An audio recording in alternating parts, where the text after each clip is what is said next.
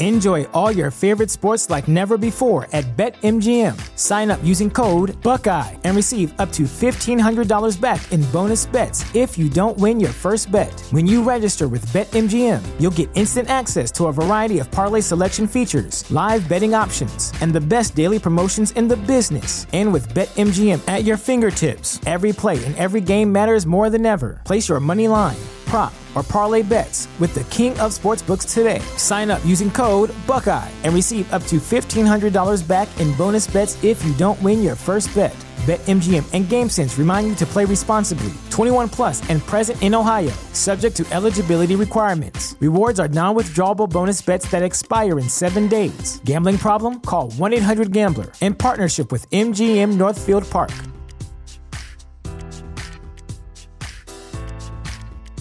Support for this podcast and the following message come from Corient. Corient provides wealth management services centered around you. They focus on exceeding your expectations and simplifying your life. Corient has been helping high achievers just like you enjoy their lives more fully, preserve their wealth, and provide for the people, causes, and communities they care about. As one of the largest integrated fee only registered investment advisors in the U.S., Corient has deeply experienced teams in 23 strategic locations. Corient has extensive knowledge spanning the full spectrum of planning, investing, lending, and money management disciplines. Leverage Corient's exclusive network of experts to craft custom solutions designed to help you reach your financial goals, no matter how complex they may be. Real wealth requires real solutions. For more information, connect with a wealth advisor today at corient.com. That's C O R I E N T.com. Corient.com.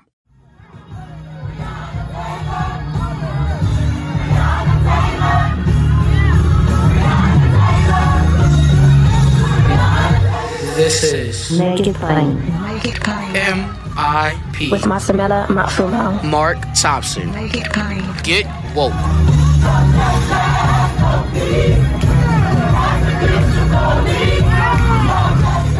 Ladies and gentlemen, a very uh, special guest we have with us today here on Make It Plain. A lot going on, of course, with the Derek Chauvin case, and now we have the uh, Daunte uh, situation in Minneapolis. We'll we'll touch on all of, of that, but we're happy to have um, here with us, and he's got a brand new book out uh, entitled Desmond Tutu: A Spiritual Biography of South Africa's Confessor. And I think this is timely, considering what we're facing here, uh, uh, particularly in the United States um, what we're dealing with in terms of um, issues of race and and race relations. Something has got to be done, and uh, I think that what we are seeing are still some of the same battles that we have been facing for many, many decades, centuries, in fact. My guest is the author of the book, and he is, in fact, the Herbert Thompson Professor of Church and Society and director of the Desmond Tutu Center at General Theological Seminary here in New York, president and CEO of the Peace Battle Institute, the author of 11 books, including Reconciliation, the Ubuntu Theology of Desmond Tutu, uh, he focuses his ministry on nonviolence, Christian reconciliation, human spirituality, and Ubuntu, the African worldview of community. He actually lived in residence with Archbishop Desmond Tutu in South Africa for two years and was ordained a priest in South Africa by Tutu in 1993. In 2010, he was given one of the highest Anglican Church distinctions as sixth preacher uh, and again, his book, Desmond Tutu, A Spiritual Biography of South Africa's Confessor. The Reverend Dr. Michael Battle joins us on Make It Plain today. Dr. Battle, so good to see you. How are you, sir? Doing good. Thanks, Reverend Mark, for having me. It's a pleasure to have you. Uh, uh, I know you're here in New York. How are you? Have, have, you been, have you been able to stay healthy and safe during this pandemic? You okay? Family okay?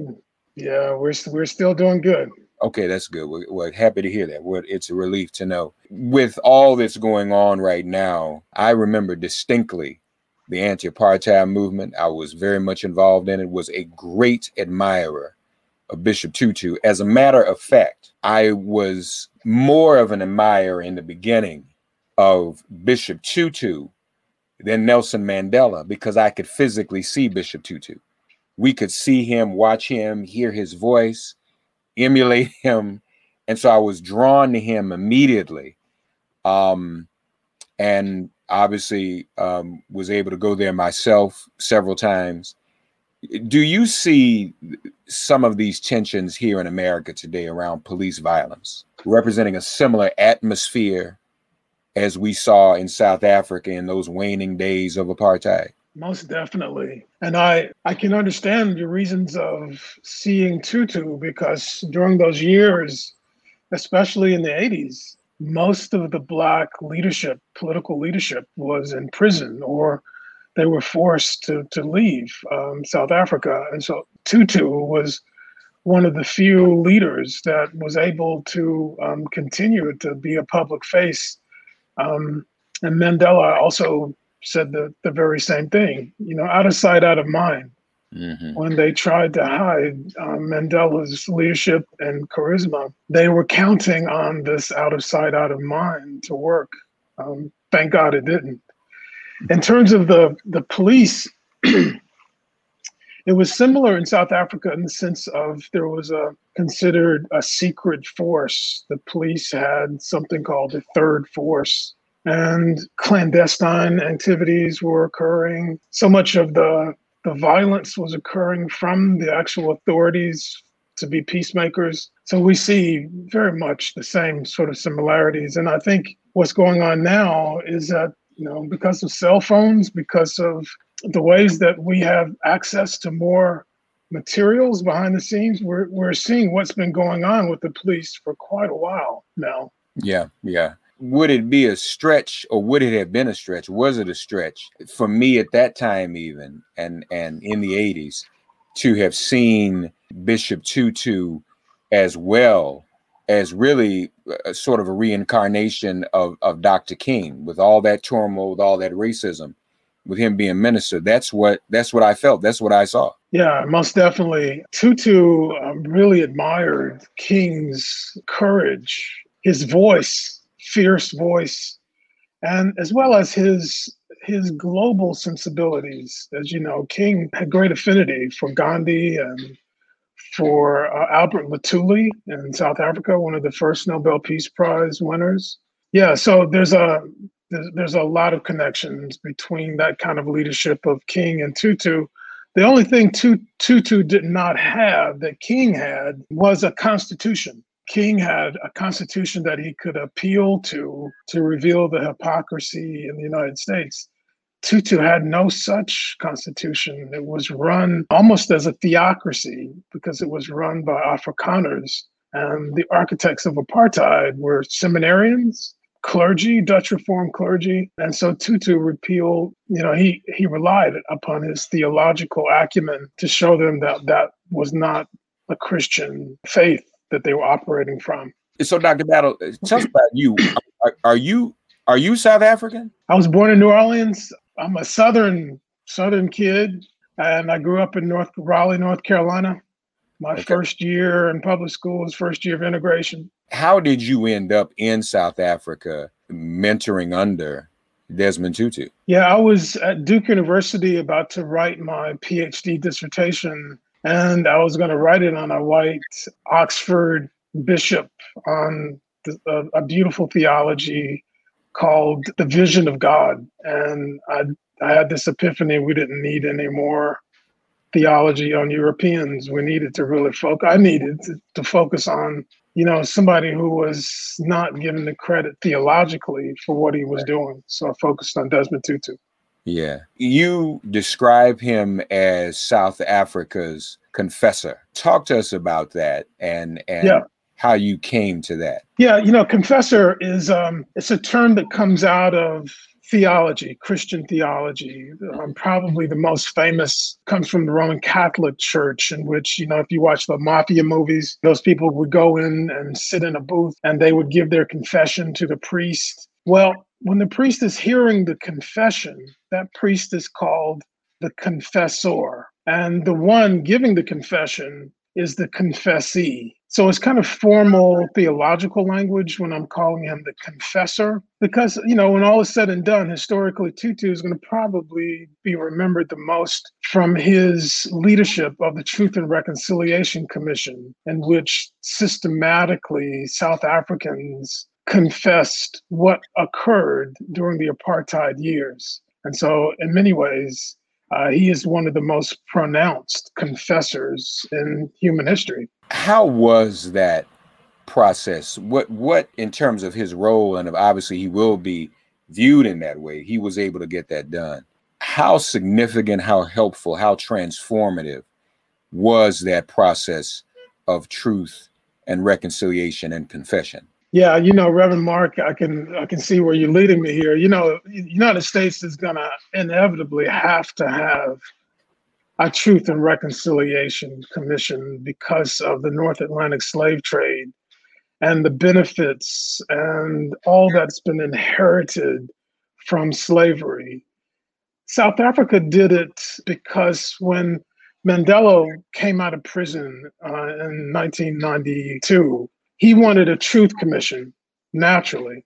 And the previous president, F.W. de Klerk, the Afrikaner president, wanted a reconciliation commission naturally, being the white one in power, didn't really want a truth commission.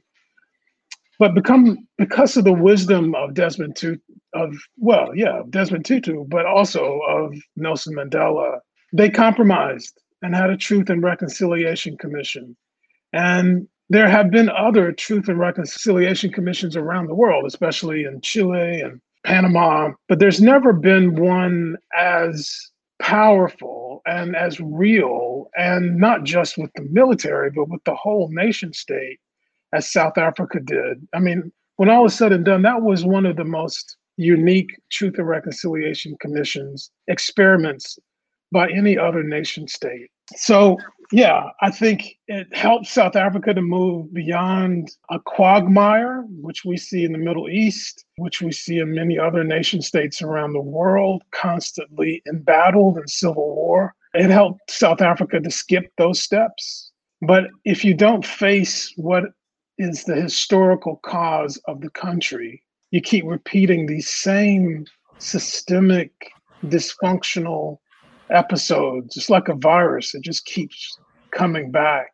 And the Truth and Reconciliation Commission can help be a vaccine in many ways to expose the virus and heal it. More MIP after this message.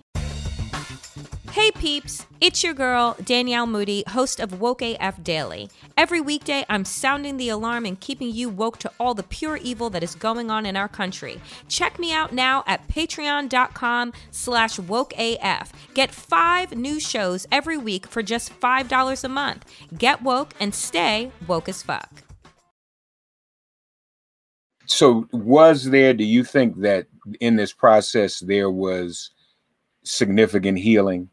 I mean, obviously, people were able to come forward. Bishop Tutu was an important part of that. Did it help with the healing process in South Africa? And just to be clear, you were there during the time of the transformation, the election, and all of that. And, and I presume you were there too part of the time for the truth and reconciliation process too, correct? Correct. I was there in the, the preliminary stages of the we call it the TRC, Truth and Reconciliation Commission. And I literally left the next day after Nelson Mandela's inauguration. So a very historical historical time period I was there. Yeah. And so do do you think that it ended up bringing about a level of healing for the country, a level I, I, of reconciliation? I do. I mean, if you can imagine having about three or four years of just going around the country and having the media record all of the incidents that occurred between 1960 and 1994, which was sort of the framework of Nelson Mandela's leadership. He was put in prison around 1960, and then he was elected president around 1994. And during those during that time, if you would say out loud, if you would confess what you did, that was considered a political violent crime, you could be given amnesty. So, can you imagine people who otherwise would not be giving such a confession legally in court and who knew that it was going to go to court? Can you imagine what occurred publicly in, in terms of finding out things you you otherwise would not know as a nation state? Mm-hmm. That's that's healing. I mean, I know the criticism is, okay, where's the justice? But Tutu's particular framework, his frame of reference, was justice has two aspects. It has retribution and it also has restoration. And he was really focused on restorative justice because in retribution and in criminal justice, oftentimes the offender and the victim never come face to face. And what, what we have learned in the new discourse of restorative justice, when you practice bringing them together, so much more can be done. So much more that, as you are pointing to, can be healed. You also, Dr. Battle, describe him as a Christian mystic. Explain that to us as well. Yeah. So, you know, most people who know about Tutu see him as primarily a political agent, mm-hmm. even though they know he's a Christian, uh, an archbishop. Because of his leadership against apartheid, they see him simply as a political figure. It's similar to what the sort of stereotypes of Martin Luther King was. And many did not know the depth of his theology, his spirituality, his understanding of satyagraha with Mahatma Gandhi, and so on. So Tutu is trained by monks early on when he was a child. He he was sickly, and a monastic community, the community of the resurrection, really uh, groomed him for leadership. This this monastic community was in the Anglican Church from England, and they saw the genius of Tutu, and they groomed him and and they also allowed him to go over to London and study theology. Again, similar to Gandhi. I mean, Gandhi went over to London to really understand this empire, this British empire. Tutu had a similar epiphany as he was studying theology. But it's kind of like, you know, the superhero movies, Batman, and then when they go and meet with the monks in these monasteries and they they have their epiphanies of who they are and their training and their physical acumen come together with their spirituality. Well, Tutu had very similar experiences of being grounded and this Christian mysticism that he learned in terms of, you know, he prayed about five times a day, the grounding that he had with God, the fearlessness that he learned, it came from that substantive character of contemplating the presence of God and the longitudinal, the longevity of his life also points to this this Christian spirituality that maintained him. Yeah, but you've also talked about his political spirituality. So, uh, explain as someone who's probably myself a, a, a kitchen table theologian, help help me reconcile the mysticism, the Christian mysticism, as well as the political spirituality and and how they intersect, Professor Battle? Sure. Well, as you know, Reverend Mark, he was in a basically a theocracy. You know, uh, the Afrikaners set up a government based on a religious worldview from the Dutch Reformed. The term apartheid is really a theological term. It's in the view of the Afrikaner, a word which means to be holy, to be set apart. And in a dysfunctional theology, they understood that they were set apart for God's purposes, that they were the chosen Israel, that they were the ones set apart to lead these people out of heathenism and out of backwardness and so on. So Tutu's political spirituality was up against the Afrikaners' political spirituality. And many people don't know, but in South Africa, you've got two white identities. It's not just one white identity, it's two white identities. You have the British and you have the Afrikaners. And the British and both of these white identities were at each other's throats. The British placed the Afrikaners in concentration camps at the turn of the 20th century. And so you have the Afrikaners hunkering down on a apartheid theology that God is with them, not just against Black people, but against the British. Tutu's genius of his own spirituality was to show that as long as you treat any human being as unequal, you are treating God and the same way. That every human being is made in the image of God. So theology and political theory came together. And the ways that I think Tutu was successful was that he helped to shape the imagination of the Afrikaner to finally realize that apartheid was hurting God. And so I think, in a nutshell, that's how the sort of political theory and the spirituality come together. More MIP after this message. Where and and I forgive me, I don't remember. Where was the the the Dutch Reformed Church, or essentially any other white denominational church in South Africa around the time of Truth and Reconciliation? I mean, was was he also having to change some of these other Christian churches thinking as well?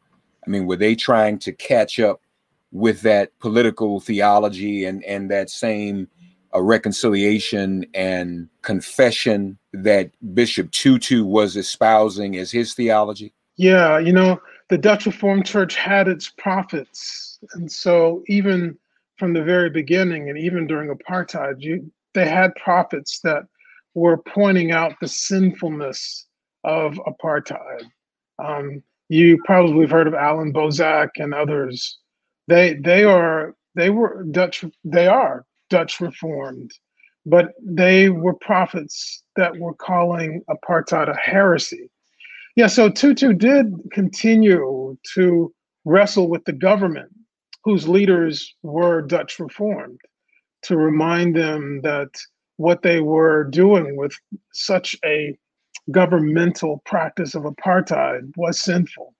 And he did he did try to as best he could um, listen to what they were saying.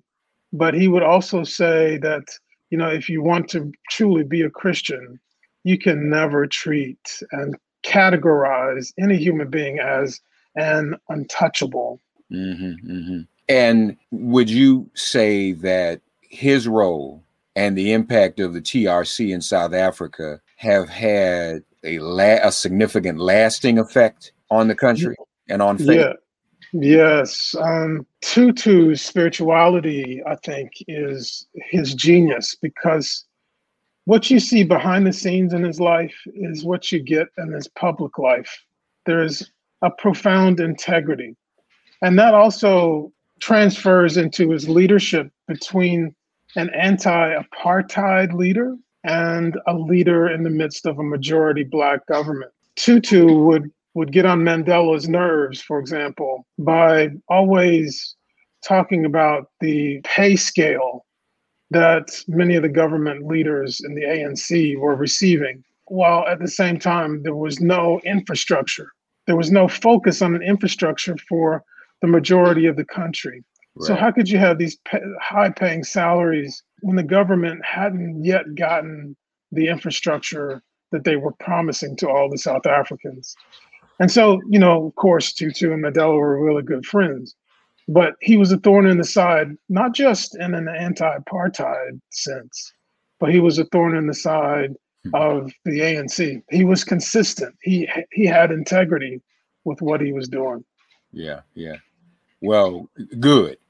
I mean, that's what he was supposed to have done. Folks, Desmond Tutu, a spiritual biography of South Africa's confessor. I, would be remiss if I didn't ask you this. Well, you talked about a little bit how he went to London to learn. It's interesting how he and Mahatma Gandhi went to the seat of their oppressor to learn and then come back and dismantle the oppression obviously validating our oppressors' fears and anxiety about us being educated about that that's you flip it and turn it and turn it right back around.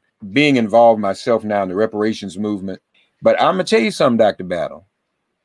See, what you're talking about here, though, is the spiritual aspect of the TRC in South Africa. So at the moment, unless we can recruit you, there there's no not necessarily that confessor presence that exists within any of the conversations around the TRC now. So I, talking to you, I think that's something that we will miss and we must figure out a way to consider in this country. Would you not agree? I do. I agree. And I think I think it should be at least a year.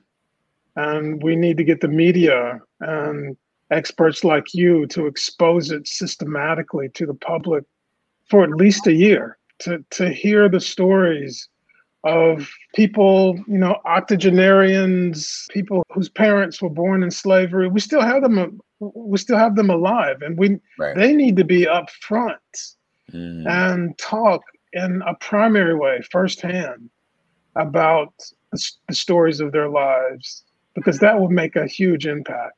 Yeah, yeah, no question about it.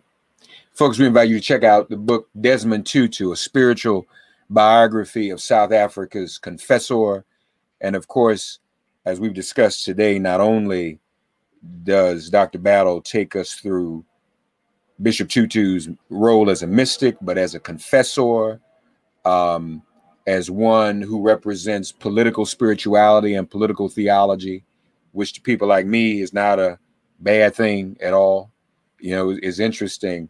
Listen, Dr. Battle, so those of you know me, imagine if Dr. Battle had been my professor. Uh, uh, he's too young to be. I, I, we, you and I, actually close to the same age and close to the same birthday. You're December 12th. I'm December 21st. We're about three years apart. Uh, but when I was a freshman in 1985 at Georgetown University, I, I just about almost got kicked out of school for leading the divestment campaign on that campus, and you know, stayed in the anti-apartheid struggle from that age of 18 on now, if I had run into someone like you then as my professor teaching the way I'm sure you teach your students now, I mean, I just would have been even a bigger mess, even more trouble, even more trouble than I already was, man. Oh my God. Uh, if you had been my religion teacher. So uh, your, your students are fortunate uh, to have you. But this is a very, very important conversation. And then I was just having a conversation yesterday with some others about Dr. King and his political theology, so to speak, using your term, and how people like Dr. King and Bishop Tutu were challenged beyond just preaching about salvation and prosperity and all of those other things that are just general, so to speak. And, and I don't mean that in a pejorative sense, but challenged more to deal with the here and now and praying with our feet and and praying with action. And here you say even Bishop Tutu was, you know, agitating Nelson Mandela. Say, hey, y'all got to get this other thing straight. So, I mean, that's and I and I know Dr. Battle working and, and studying under him. You know, once you open the door to that type of theology, it's it's hard to to to close it and go back to talking about things that are more mundane. You know. Yeah. Yeah. Well, we appreciate yeah. you, brother. Bishop Desmond Tutu, folks. That's the book, Desmond Tutu, a spiritual biography of South Africa's confessor. I uh, hope you all check it out. That was an, an enormous historical moment during that time. And I think there's a lot we can learn about what we need to do today. And as you alluded to, making people see and understand how we are mistreated when we are mistreated. You are, we are mistreating God really and God's own people. By the way, have you had a chance to see the new movie series everybody's talking about Dr. Battle? Because I think it has some theological implications. Uh, the new series, Them. Have you had a chance to look at that? No, that's that's high on my list. Yeah, yeah. yeah. And, I'd be curious. That's Jordan Jordan Peele's thing, right? Right, right, right. I, I'd be curious to hear your thoughts about it. I finished it last night, and it's it's the devil and God and Satan and hell and all of that in it but it affects us. And it really kind of alludes to what you said about how how evil is perpetrated against those of us who are oppressed. and it, it, it almost validates, at least metaphorically. I mean, people think back when Malcolm used to say the white man is a devil. Oh my God, that's a terrible thing. You can't say it. But today, I'm gonna wait a minute now. He, he, had a point, right? right, right, right. It's not as controversial as it once was. You know what I'm saying? So, yeah, yes, sir. Well, Bishop, uh, I'm sorry, uh, Bishop Desmond Tutu, a spiritual biography of South Africa's confessors by the uh, confessor by the Reverend Dr. Michael Battle. Such an honor to speak with you, sir, and thank you for joining us on Make It Plain. Okay. Thanks so much for having me. Thanks for getting woke and listening to Make It Plain. Please remember to listen, like, and wherever you get your podcasts, please give the show a five star rating. And please do spread the word. Let's all continue to pray for each other during this pandemic and this police demic. If all hearts and minds are clear, it has been made plain.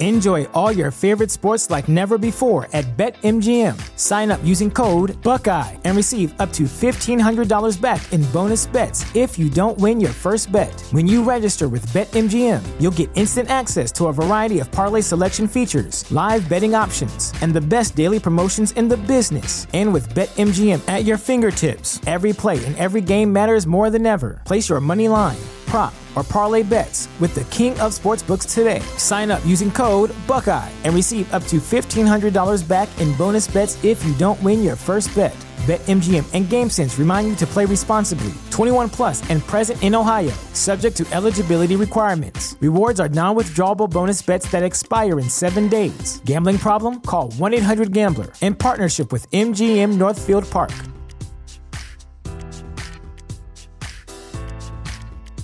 You know how to book flights and hotels. All you're missing is a tool to plan the travel experiences you'll have once you arrive. That's why you need Viator. Book guided tours, excursions, and more in one place. There are over 300,000 travel experiences to choose from, so you can find something for everyone. And Viator offers free cancellation and 24 7 customer support for worry free travel. Download the Viator app now and use code Viator10 for 10% off your first booking in the app. Find travel experiences for you. Do more with Viator.